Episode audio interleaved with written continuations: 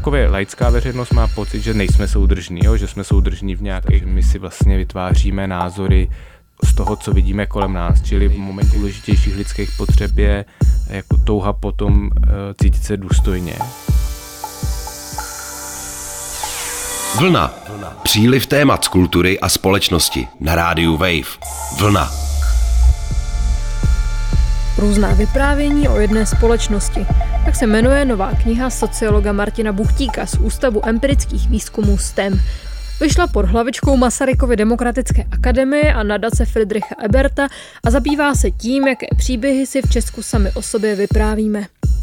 Vnímají Češi stav země hůř, než jaký doopravdy je? Je česká společnost doopravdy rozštěpená? A jsou na sebe Češi a Češky vzájemně hodně přísní? Posloucháte podcast Vlna, já jsem Aneta Martinková a za chvíli uslyšíte můj rozhovor se sociologem Martinem Buchtíkem. Vlna.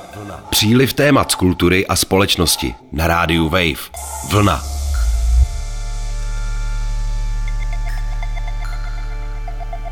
Já už ve studiu Rádia Wave vítám sociologa Martina Buchtíka. Dobrý den. Dobrý den. My se budeme bavit primárně o vašem eseji, jak vy ten text sám nazýváte. Jmenuje se Různá vyprávění o jedné společnosti a já bych se chtěla možná na začátek úplně na chvíli zastavit nad tím, co pro vás, jako pro sociologa, který řeší veřejný mínění, ten pojem vyprávění znamená. Ten pojem vyprávění jsem schválně nechal takhle eh, z jedné strany libozvučně a z druhé neurčitě, proto abych eh, přiblížil, že to jsou různé verze věcí. Eh, je to vyprávění, které si můžeme vyprávět doma nebo někde s kamarády, ale vyprávění může být taky nějaký jako velký příběh, který nese celá ta společnost.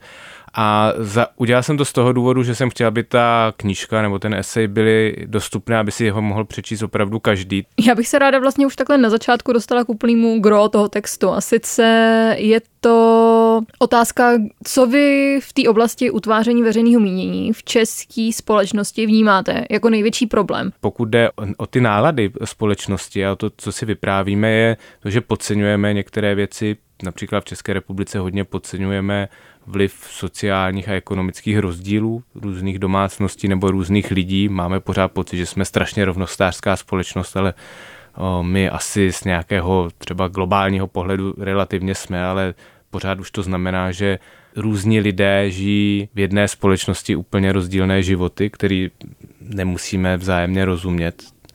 A druhý problém, který já vidím v té společnosti, je, že hm, Víte, když, když jste dobil někdy na táboře nějakým a hrál nějakou hru, tak ví, že ta hra se dá vyhrát dvěma způsobama. Buď to jste nejlepší, a nebo si dobře poslechnete pravidla, pak je začnete ohýbat a hledat v nich nějaký skuliny. No a to ohýbání pravidel, dlouho nikde nenapsaných, ale dlouho uznávaných, je, myslím, jako velká příčina toho, že ta společnost je znejistěná a že vy vlastně můžete získat třeba i politický body nebo nějakou popularitu tím, že ty pravidla obejdete nebo je ignorujete nebo řeknete, že se na vás nevztahujou a tím pádem často ta společnost může hrubnout a, dostávat se do nějaký spirály, ze který není návratu, což si teda myslím, že není v tuhle chvíli situace e, české společnosti. Jo? Že my sice e, se potýkáme se spoustou problémů, ale rozhodně to není nějaká trajektorie, ze které by nebylo návratu. Můžu tomu teda rozumět i na základě toho, co vy tam píšete, že nějakým problémem v Česku může být teda negativnější vnímání situace, než jaká doopravdy je? Jo, tak to je jeden z mnoha problémů. Já jsem se snažil pojmenovat ten, ten takový ten generální, ten nejobecnější, ale to, že jsme brblalové, to je Eh, docela eh, známá věc eh, každému, kdo někdy se s někým v České republice bavil. Dokonce lidé, kteří pracují třeba v zahraničí, tak mi vždycky, jako nejeden člověk mi vyprávěl o tom, že když třeba jede na víkend nebo na prodloužený víkend domů, když se v pondělí vrátí v zahraničí do té práce, takže mu den trvá se jako přešaltovat na tu jako míň kritickou a míň skeptickou tóninu a vlastně být jakoby otevřenější těm různým nápadům, tak to je asi je jeden důležitý ohled. No mě ta otázka toho brblalství vlastně zajímá, i protože se s ní nějakým způsobem vypořádáváte v tom textu. Uh, na jedné straně se tady říká, že jsme brblalové, na druhé, když bych třeba se vlastně, když bych si vzpomněla na vaší kolegyni z projektu Jedna společnost různé světy Kateřinu Smejkalovou, ta třeba například v jednom z rozhovorů pro Radio Wave, kde mluvila o čtyřdenním pracovním týdnu, Zmiňovala, že naopak v Česku je taková tendence mm, se smířit s tím, co vlastně nám nařizuje nějaká moc, nebo někdo z pozice moci, přijmout to s eh, chrbit záda, že tu není vlastně velká tendence třeba protestovat, v důsledku to jsou je slabá pozice odborů. Ta otázka toho broblalství v eh, nějakém kontrastu s tím, co říkají jiní veřejní intelektuálové o české společnosti docela zaujala. Tak jak to teda je? Jsme brblalové, ale zároveň si neumíme říct třeba o víc peněz nebo lepší pracovní podmínky? Mm, z toho individuálního hlediska to nevypadá, že bychom si neuměli říct o víc peněz nebo lepší pracovní podmínky. Ostatně častá kritika třeba jako stereotypně na mladou generaci je taková, že pořád chce mít pracovat a mít lepší podmínky a že nechce dřít do úmoru a, a přisuzuje se to celý generaci, takže eh, ne, že by to teda v minulosti bylo nějak jinak, jenom teď ti lidé eh, mají otevřenější cestu k tomu ty podmínky formulovat, nebo ty svoje eh, potřeby formulovat a zároveň eh, myslím si, že to, ten nízká míra protestování tady toho jako, jako ve smyslu demonstrací nebo zlukování se v odborech je mm, nějakým způsobem historicky vnímaná jako, jako špatná, nebo jo, ne, ne, jako něco vlastně podivného, co dělat nemáme. U těch demonstrací je to trošičku spojený s mávátky, byť už ta generace tady jako není, jenom tady nemáme takovou tradici, my když jsme měli teď stávku uh, učitelů, tak to bylo jako veliká událost. Zase na druhou stranu v momentě, kdy se třeba bavíte s Belgičany, tak oni vám řeknou, že měli ten rok už, já nevím, pět, deset generálních stávek v roce, takže že to je vlastně takový kolorit, tak ten zase, když už se jsme schopni nějak kolektivně uh, zmátořit a něco udělat, tak už to má zase jako váhu a má to i pozornost médií. Možná je to daný tím, že dlouhodobě z výzkumu plyne, že česká společnost je jedna z nejvíc individualistických eh, v celé Evropě, tím pádem pravděpodobně i na celém světě. A i to má jako velký vliv. Spíš než, že bychom si neuměli prosazovat svoje vlastní potřeby jako individuální, tak potom ty kolektivní i díky nějakému dědictví socialismu, kde ten slovo kolektiv je prostě vlastně pořád vnímaný částí společnosti velmi negativně, tak je to spíš ta historická věc. Další otázkou, kterou vy tam řešíte, krom třeba nějaké, nějakého rozporu mezi vnímáním situace a reálným stavem české společnosti, tak uh, řešíte třeba i tu otázku soudržnosti společenské, to rozdělení názorového spektra. V současnosti ta otázka soudržnosti nebo vůbec ta idea soudržnosti společenské je často kritizována, zaznívají názory, že je to nějaký mýtus, že společnost nemůže být nutně soudržná, protože vždycky v ní budou nějaké skupiny hájit své zájmy. Vy nicméně tu soudržnost úplně nehážete do koše. Mluvíte o tom, že bychom mohli být soudržnější, že je možná problém v tom, že jsme nedostatečně soudržní. Jak si to představujete? Jak by Česko mohlo být soudržnější? V jakém slova smyslu? To je vlastně jedna z těch generálních otázek, které jsme si kladli. My jsme i ta esej vznikla eh, za podpory nadace Friedricha Eberta a Masarykovy demokratické akademie. Eh, tam je právě i zmiňovaná Kateřina Smejkalová, respektive Vladimír Špidla a oni vlastně říkají, eh, velký, je velký rozdíl mezi jednotou společnosti, to znamená všichni si myslí to samé, to je opravdu nedosažitelné a ani to nechceme, to je vlastně spíš nějakým totalitním zřízením, kdy si vlastně všichni musí myslet to samé nebo nemůžou nic jiného říkat. A druhá věc je soudržnost v tom smyslu, že ta společnost je schopná nějakým způsobem fungovat, dosahovat nějakých kompromisů a podle těch jednat a že se nezablokuje na nějakých jednotlivostech nebo není každý ten střed o nějakou veřejnou otázku nebo politickou otázku jako nesměřitelným bojem dobra se zlem, ale vlastně jednou můžou ustoupit jedni a po druhý druzí A to je vlastně klíčový pro soudržnost té společnosti, aby tady nebyla skupina lidí, která dlouhodobě, třeba i po generace, má oprávněný pocit, že její hlas není vůbec slyšet a že není nějak zastoupená. A to je vlastně eh, podle mě strašně důležitá věc, kterou třeba, když jsme s bývalým premiérem Vladimírem Špidlou velmi detailně diskutovali, tak on říkal, no a to je právě nebezpečí toho, že my vlastně v té politice a v těch politicích už nevidíme ty lidi, kteří by nás zastupovali, ale vidíme v nich ty, který, ty problémy, který máme, vlastně vytváří. Oni je neřeší, ale vytváří. A takovýhle dojem máme.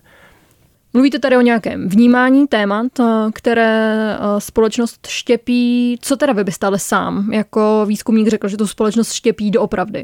Často je to naše nějaká žitá zkušenost, velmi obecně. Eh, to znamená, jaký máme sociální a ekonomický zázemí. To je fakt strašně moc důležitý. Je to důležitý, ale i tím, jaký, jaký lidé jsou kolem nás, takže my si vlastně vytváříme názory spíš z toho, co vidíme kolem nás. Čili v momentě, kdy jste relativně chudá v relativně jako bohatém prostředí, tak budete mít spíš názory toho bohatého a nebo vzdělaného prostředí a naopak. To je docela eh, jako dokázaná věc jako datově. Druhá věc, která je podle mě velmi důležitá, je důstojnost, když bych to měl shrnout jedním slovem, a možná ještě zásluhovost. Možná začnu od té zásluhovosti. Máme pocit, že všechno si člověk musí zasloužit a že já si teda ty věci zasloužím, ale někteří jiní si je nezaslouží. To je hodně, když se bavíme třeba o sociální podpoře nebo sociálních dávkách a zároveň ti nade mnou v tom sociálním žebříčku si ty věci nezaslouží, protože buď to podváděli a proto zbohatli, nebo to jako zdědili mezigeneračně a proto zbohatli a ti zase chudší zase dostávají nějaké dávky, které si nezaslouží, protože nechtějí pracovat. Taková je naše častá potřeba a co my potřebujeme je slyšet, každý z nás, jedna z nejdůležitějších lidských potřeb je jako touha potom eh, cítit se důstojně, a mít nějaký uznání. A je jedno, jak toho uznání dosáhnete.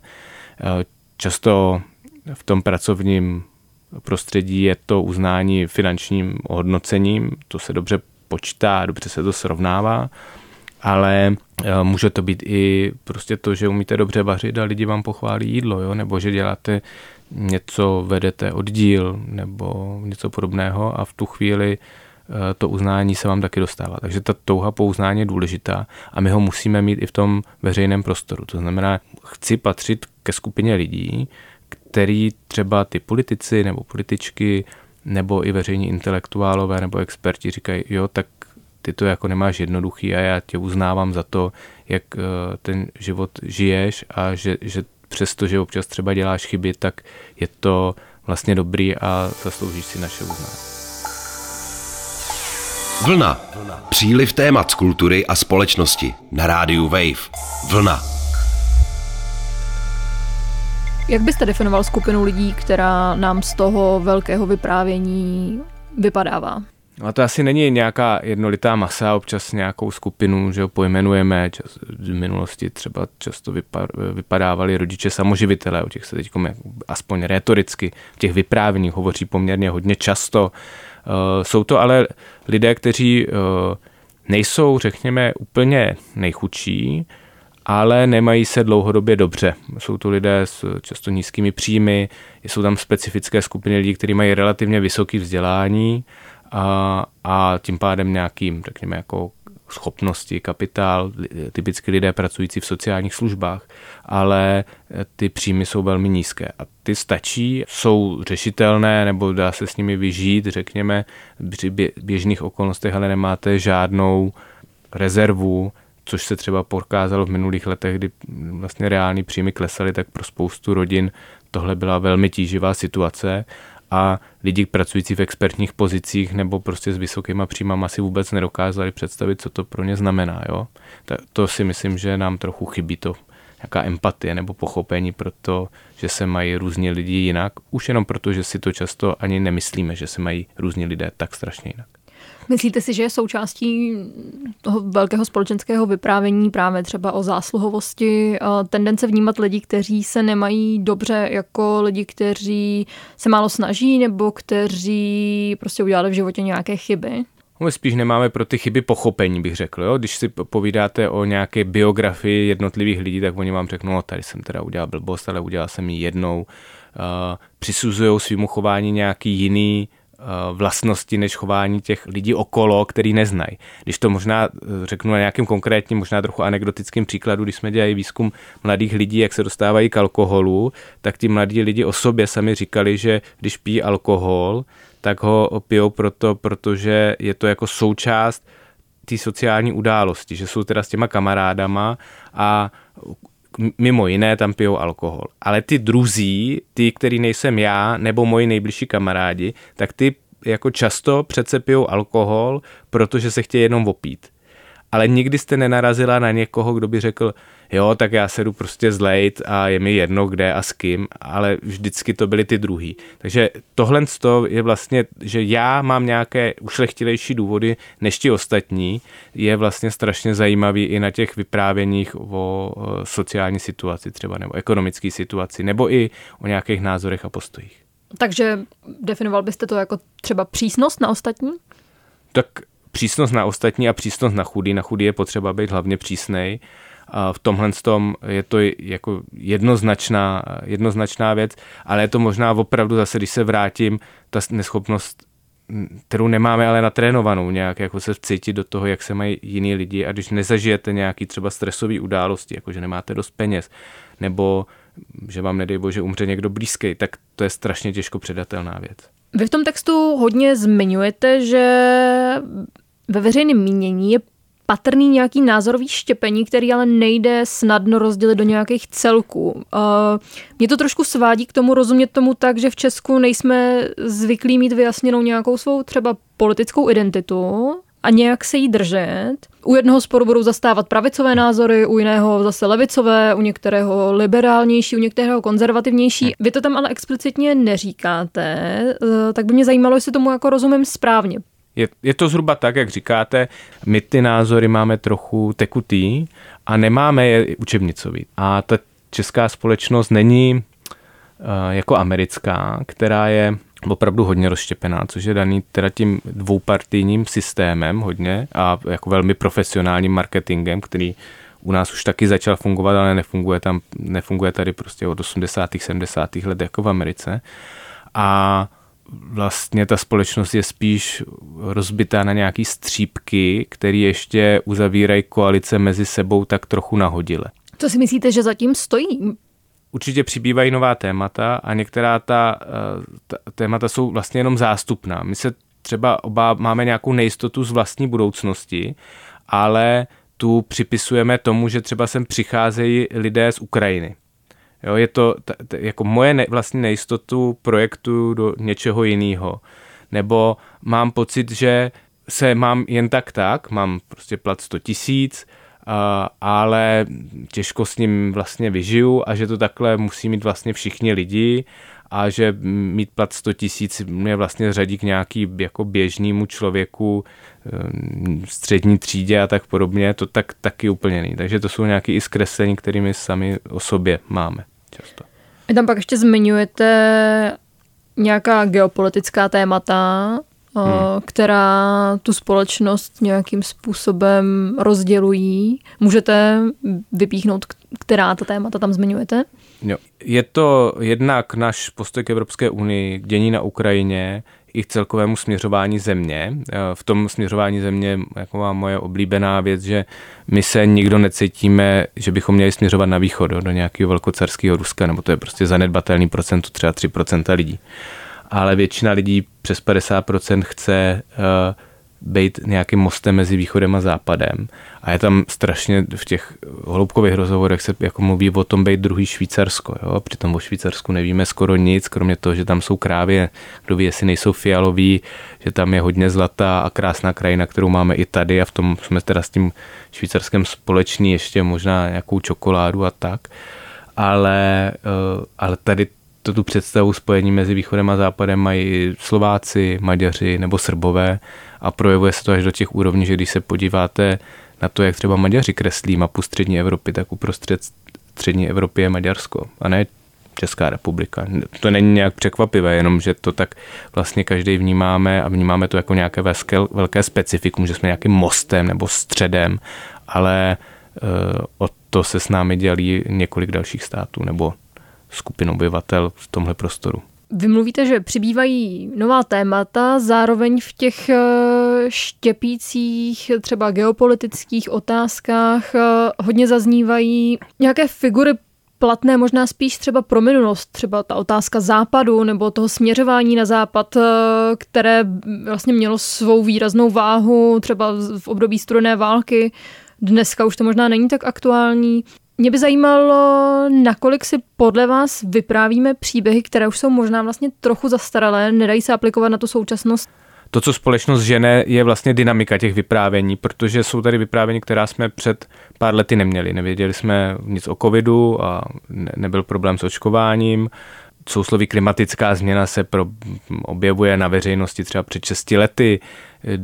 Umělá inteligence, tak to jsme všichni znali ze různých sci-fi filmů a sci-fi povídek, ale, ale to, že to ovlivní naše životy jako bezprostředně, to o tom jsme se začali povídat, já nevím, před rokem a půl. Eh, to, to jsou jako věci spíš než, že by úplně zastarávaly některá vyprávění, tak dostávají nový oblek, nový punc to, co jste třeba říkala, že to směřování na západ není aktuální, ono asi nebylo zase nějak velmi aktuální, ale myslím, že ten aktualizační moment je počátek ruské agrese na Ukrajině nejpozději. Jo? Takže tady těch věcí, kterými máme a vlastně je sice nazýváme stejně, ale vlastně mají úplně jiný význam často, nebo pro různé generace můžou mít jiný význam, jsou uh, velmi častý a pořád se točí dokola, pořád to bude nějaký, jako kam chceme patřit, kdo jsme a jaká bude naše budoucnost. Tak já vám moc krát děkuju. Děkuji za pozvání. Naslyšenou. Poslouchali jste podcast Vlna, tentokrát rozhovor s Martinem Buchtíkem. Od mikrofonu se loučí Aneta Martinková. Vlna. Příliv témat z kultury a společnosti na rádiu Wave. Vlna. Poslouchej na webu wave.cz lomeno vlna, v mobilní aplikaci Můj rozhlas a v dalších podcastových aplikacích.